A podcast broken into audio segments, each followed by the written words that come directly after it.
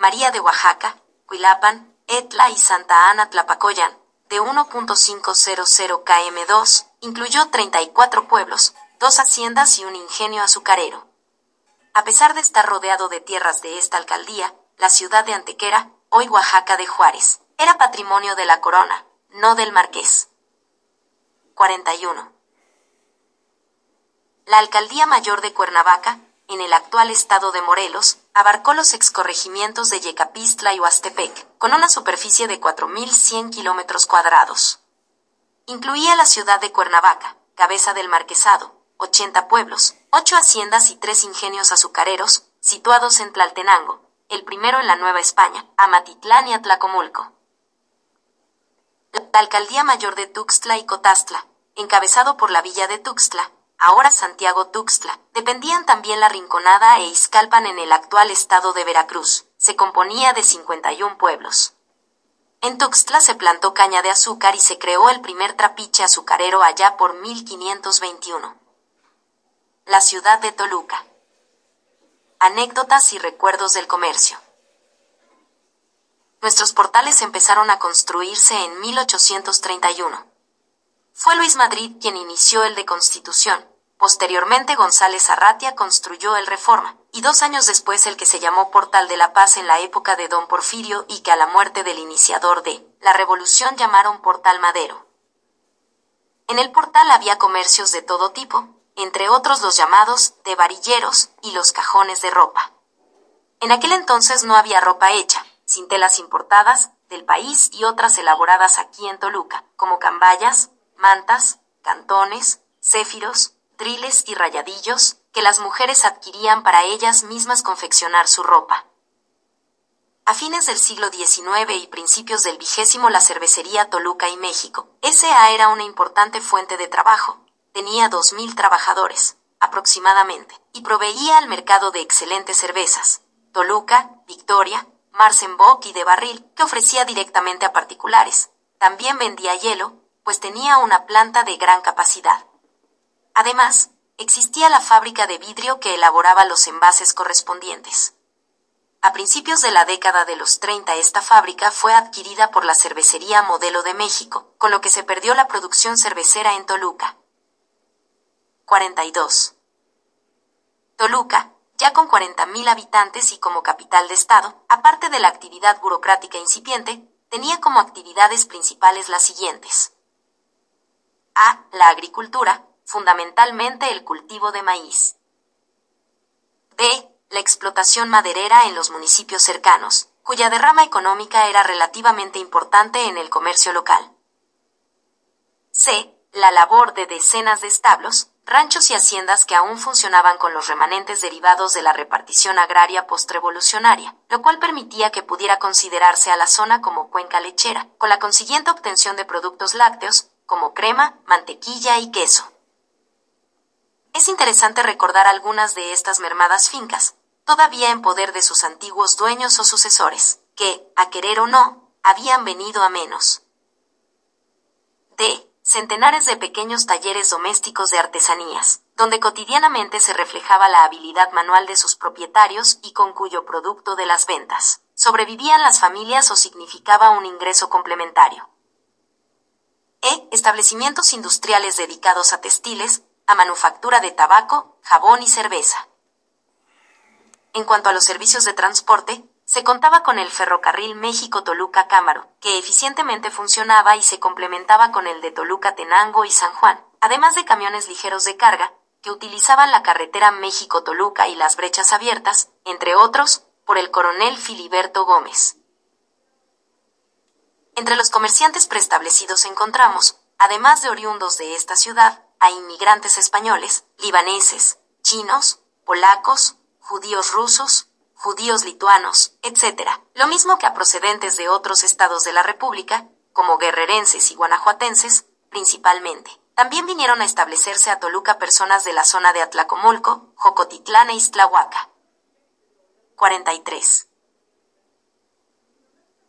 Además de los ya mencionados, se fueron incorporando otros comerciantes más a partir de 1930, y algunos salieron de la ciudad para emprender negocios en mayor escala. El comercio de esta década tiene reminiscencias del de fines del siglo XIX y de principios del vigésimo, por lo que se refiere a su forma de expender las diversas mercancías. Se nota aún la influencia de las actividades de campo. Así, encontramos establecimientos como peleterías, jarcierías, talabarterías y locales de venta de lana. Se agregaba a las actividades anteriores la industria incipiente en sus ramas cervecera, cigarrera, de textiles de algodón y lana. Asimismo, Toluca contaba con taquerías, fondas y restaurantes, peluquerías, baños públicos algunos con alberca, hoteles, casas de huéspedes y mesones, y una sola, planchaduría al vapor, que hoy conocemos con el nombre de tintorería.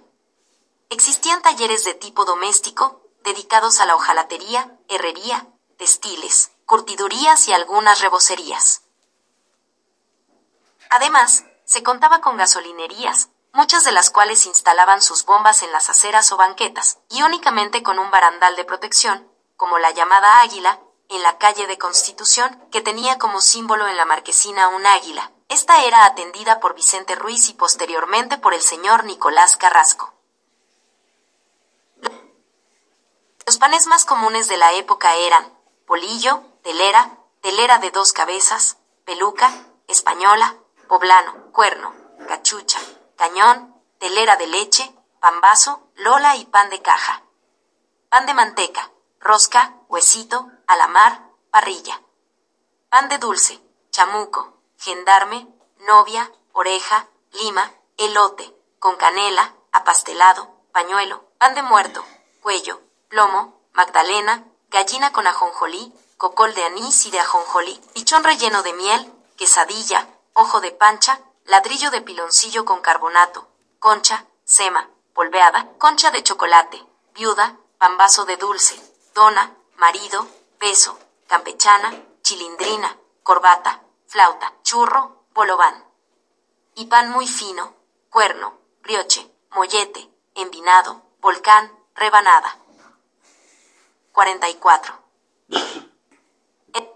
El acarreo de la leche se hacía en carros tirados por animales o en camioncitos rudimentarios procedentes de los ranchos y haciendas de las inmediaciones. Su precio era de alrededor de 20 centavos el litro, y había en Toluca aproximadamente 40 establecimientos con capitales en giro que ahora se antojan ridículos, pues variaban de 25 a 60 pesos, que se localizaban por todos los rumbos de la ciudad y algunos en los propios establos. Ocupémonos ahora de los expendios de velas, que están a punto de desaparecer y que pudieron haberse considerado como típicos. La demanda alcanzaba su auge en Día de Muertos y los detalles de envolturas y aparejos las hacían características. Había velas de cera pura y otras mezcladas con parafina. Su venta se hacía usando las medidas antiguas, se hablaba de arrobas y de libras, y se envolvían con papel periódico, se aparejaban con tejamanil, se liaban con hilo de istle y se les ponían flores de papel con tiras multicolores. En Toluca de los treintas proliferaban las típicas pulquerías, diseminadas unas, otras concentradas en torno a los mercados, estas pulquerías frecuentemente eran lavadas a cubetazos de agua. Allí se expandía el pulque en tinas y toneles. A los niños que iban a comprarlo para el consumo en casa se les obsequiaban figuras de cera sostenidas en un popote o banderitas de papel de China. Las puertas se adornaban con tiras de papel de China picado que ondeaban con el viento produciendo un ruido peculiar. En el interior del local, colgaban del techo esferas de vidrio multicolores de gran tamaño, de material semejante al de las esferas de Navidad. Los parroquianos se acomodaban en mesas y bancos de madera pintados con esmalte blanco para el consumo de pulque, y el juego de rentoy. Entre los propietarios de pulquerías y porteadores de pulque eran reconocidos Tomás de Pérez, Vicente Vallejo, Pedro Ortega, papá de Pepe Ortega Silva, gran amigo, Antonio Muciño Arroyo, Satanás y José Favela Gutiérrez. Los Vallejo llegaron a Toluca en 1928 y vivieron en Allende 32, en una casa de los señores Tapia, cerca de la capilla de la Virgen de los 45. Dolores. Para el año de 1934 habitaban en Obregón 4. La casa era de don José Valdés, papá de Carmela y Mercedes. Don Vicente Vallejo, quien llegó a ser presidente municipal de El Oro, en 1923, y fallecido trágicamente frente al obelisco de la carretera México-Toluca el 28 de enero de 1938, de oficio sastre, tenía su sastrería en Independencia 3, en la casa propiedad de la señorita Elvira Soto. Después se dedicó a la distribución y venta de pulque en diversos locales. Para el reparto del néctar del maguey, en 1935 los Vallejo adquirieron un camión Chevrolet, que tenía recubiertos los adrales con lámina, a semejanza de los carros de bomberos. En esta época existían algunas pulquerías con los siguientes nombres. 5 de febrero del 38, La India Bonita, en el número 16 de la misma calle, La Linda Cazadora, en Pedro Asensio 17, La Trovadora, en Juárez 15, Las Glorias de Juan Sin Miedo, la cual tenía un tapanco en donde estaba una pianola. El Tinacal se ubicaba en General Prim 2, en la casa de Federico Legorreta, en Juárez 3, El Epazote, El Gallo Negro, en Morelos, La Trovadora, en Hidalgo, El Gran Timbre, en Rayón y Arteaga, en 5 de febrero, La Bombilla, El Lagarto, y en la calzada de la Garcesa, Entrale en ayunas, como el nombre de la polca que estuvo de moda en 1939. Las boticas o farmacias que se dedicaban a la preparación de recetas magistrales despachaban los medicamentos en forma peculiar, pues, tratándose de medicamentos líquidos como cucharadas, elixires, emulsiones, gargarismos, infusiones y laxantes, utilizaban botellas generalmente oscuras y etiquetadas a mano por el farmacéutico, empleando para cerrarlas un tapón de madera. Las cápsulas, grajeas, comprimidos, etc., se disponían en cajitas de cartón, forradas de un delicado papel fantasía. Los jarabes se disponían en vasos tapados con papel de china plegado en los bordes y amarrados con hilos de colores. En la década de los 30 empezaban a popularizarse los medicamentos de patente, que eran productos de laboratorios farmacéuticos generalmente de Francia y Alemania. Entre los analgésicos populares estaban el cafión, de los laboratorios Gardee. 46. Bala rasa, roberina, comprimidos y en polvo. Desde luego la aspirina, cafiaspirina y fenaspirina, de la casa Bayer. Otros medicamentos cuyo consumo no requería receta médica eran el urodonal, el mitigal para comezón, anunciado por un hombre que se rascaba la espalda con un bastón. Quien no recuerda la publicidad de los jarabes reconstituyentes, como la emulsión de Scott. En aquel entonces la Cámara de Comercio agrupaba a las industrias en virtud de que éstas hacían operaciones directas de venta al público. Las jabonerías eran las siguientes. Fábrica de jabón, propiedad de Manuel Lebrija, ubicada en González Arratia 30, Arnulfo Inclán, calle Chón de la Llave 3, Ignacio Longares, Calzada Coatepec 2, Arturo Orozco, Calzada de la Retama 6, Mariano Salgado, Constituyente 76. Para describir los comercios, lo recorreremos de norte a sur a partir del Templo de la Veracruz, donde encontramos el almacén al buen despacho, de don Pedro Checa, papá de Emilio y del padre Rafael Checa, de la Orden de los Carmelitas. Enfrente estaba la alacena de tacos al carbón del señor Pedro Majul, papá de Carmela, Latife y Lupita. Después, la pastelería Millán y el cedro del Líbano, de Antonio Hart, papá de hermosas muchachas, la relojería El Rubí del señor Contreras, en él. Número 61, la sastrería de Longinos González, enseguida el Gran Hotel, del licenciado Leopoldo Rebollar con sus anexos, el boliche, en donde Constantino Piña, comerciante de esa época, ganó un torneo de boliche, y el restaurante cuyo encargado era J. Dolores Sánchez seguía la peluquería La Tijera, de Agustín Alanís, con una característica. Había una banca afuera para que los parroquianos y clientes viesen cómodamente sentados el paso de las muchachas. Aquí, entre otros oficiales peluqueros, trabajó muchos años. Elías Valdés, papá de Víctor y Alfredo, compañeros de este redactor en la primaria. Más adelante estaba Telefónica y Telegráfica Mexicana. En los altos de esta casa se encontraba el estudio fotográfico de Roberto Luna, enseguida la parisiense pastelería y el paraíso de las damas, de Sarfate y Levi, y enfrente la famosa alacena de tortas de Logeis, Florentino Gutiérrez, pintoresco personaje que vestía. 47. Estrafalariamente pantalón confeccionado con variadas muestras de casemirs de distintos colores, Casi como un arlequín, Gran Leontina completaba su atuendo y preparaba riquísimas tortas. A las de milanesa las llamaba sarcásticamente de suela biopska, pues así le llamaban a la mejor suela para zapatos en esa época. Seguía publicaciones Musiño, y en la terminación de este portal, esquina con Portal Madero, estaba la ferretería La Ciudad de Toluca, de Gabriel Montes de Oca. La calle de Constitución corre paralela al portal del mismo nombre. En ella se encontraban los siguientes establecimientos. En la esquina con Independencia, la cremería La Pastora, de Ramón Peña, la librería La Minerva, de la señora viuda de Castañeda. La fotografía Alba se localizaba en los altos de los dos polos, de Joaquín Izquierdo e hijos, que vendían artefactos eléctricos. Enseguida y en la misma casa, la papelería La Carpeta, de don José Merino, papá de Pepe Merino Mañón. Destacado funcionario de gobierno, adelante estaba la tintorería Velax, que después fue propiedad de Carlos Arochi, y enseguida la cantina Salón Harman más tarde sustituida por la Miki. Este lugar era conocido desde años atrás como la aduana, seguramente porque ahí existió la oficina fiscal. El establecimiento perteneció en la década anterior, 1920 a 1930, al español Pedro Díaz Toca, de quien por cierto una de sus hijas se casó con el comerciante Ignacio Salvidea, que después se dedicó a los transportes. En la década que nos ocupa, los propietarios fueron los hermanos Dosal, Celestino y Don Pepe, quienes operaban bajo el nombre de Dosal y compañía. Vendían al por mayor azúcar y alcohol de caña y al menudeo abarrotes en general, en especial ultramarinos.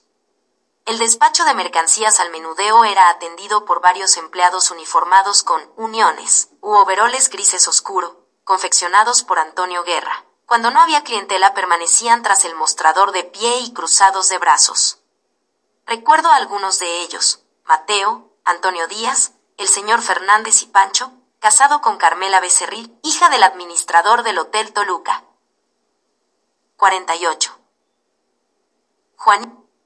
Juanito y Rafael Dosal, sobrinos de los dueños, operaban de vez en cuando el lujoso camión Mente destinado al reparto de mercancías y al acarreo de alcohol y azúcar desde la bodega que tenían en la estación. Los empleados, que fueron posteriormente hombres distinguidos de negocios y empresas, gozaban de consideraciones especiales, pues comían y dormían en la casa de los dueños. Don Celestino se casó con la señora Garibay y fueron sus hijos Lulú, Ernesto, El Güero y Carlos. Posteriormente don Celestino se fue a la Ciudad de México, donde emprendió otros negocios. En tanto, don Pepe permaneció al frente de la tienda hasta su muerte, y por coincidencias del destino mientras lo velaban su esposa murió. Toluca del Chorizo. Apuntes gastronómicos. Alfonso Sánchez García.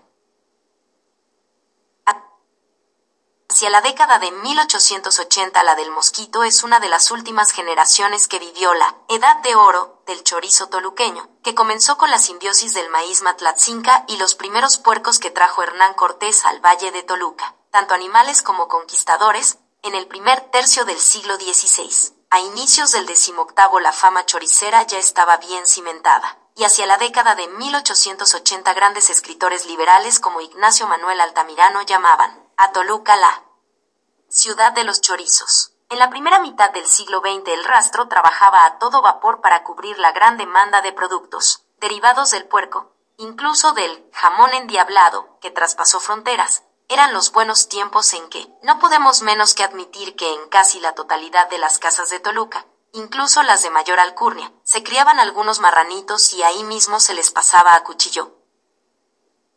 Es así como desde 1976, cuando escribe su libro, el profesor Mosquito ya hablaba de que la industria porcina declinó sensiblemente. 49. En los últimos 30 años, es decir, por allá de 1940, entonces observaba condiciones difíciles para esta, especialmente por dos factores materias primas caras e intermediarios voraces. Ya lo decía el abuelo Heriberto, en cuestión de puercos todo es negocio y en cuestión de negocios todos son puercos. Por todo ello es que dicha industria, nos dice el propio autor, emigró a la capital del país y prácticamente redujo al chorizo a la categoría de simple artesanía regional.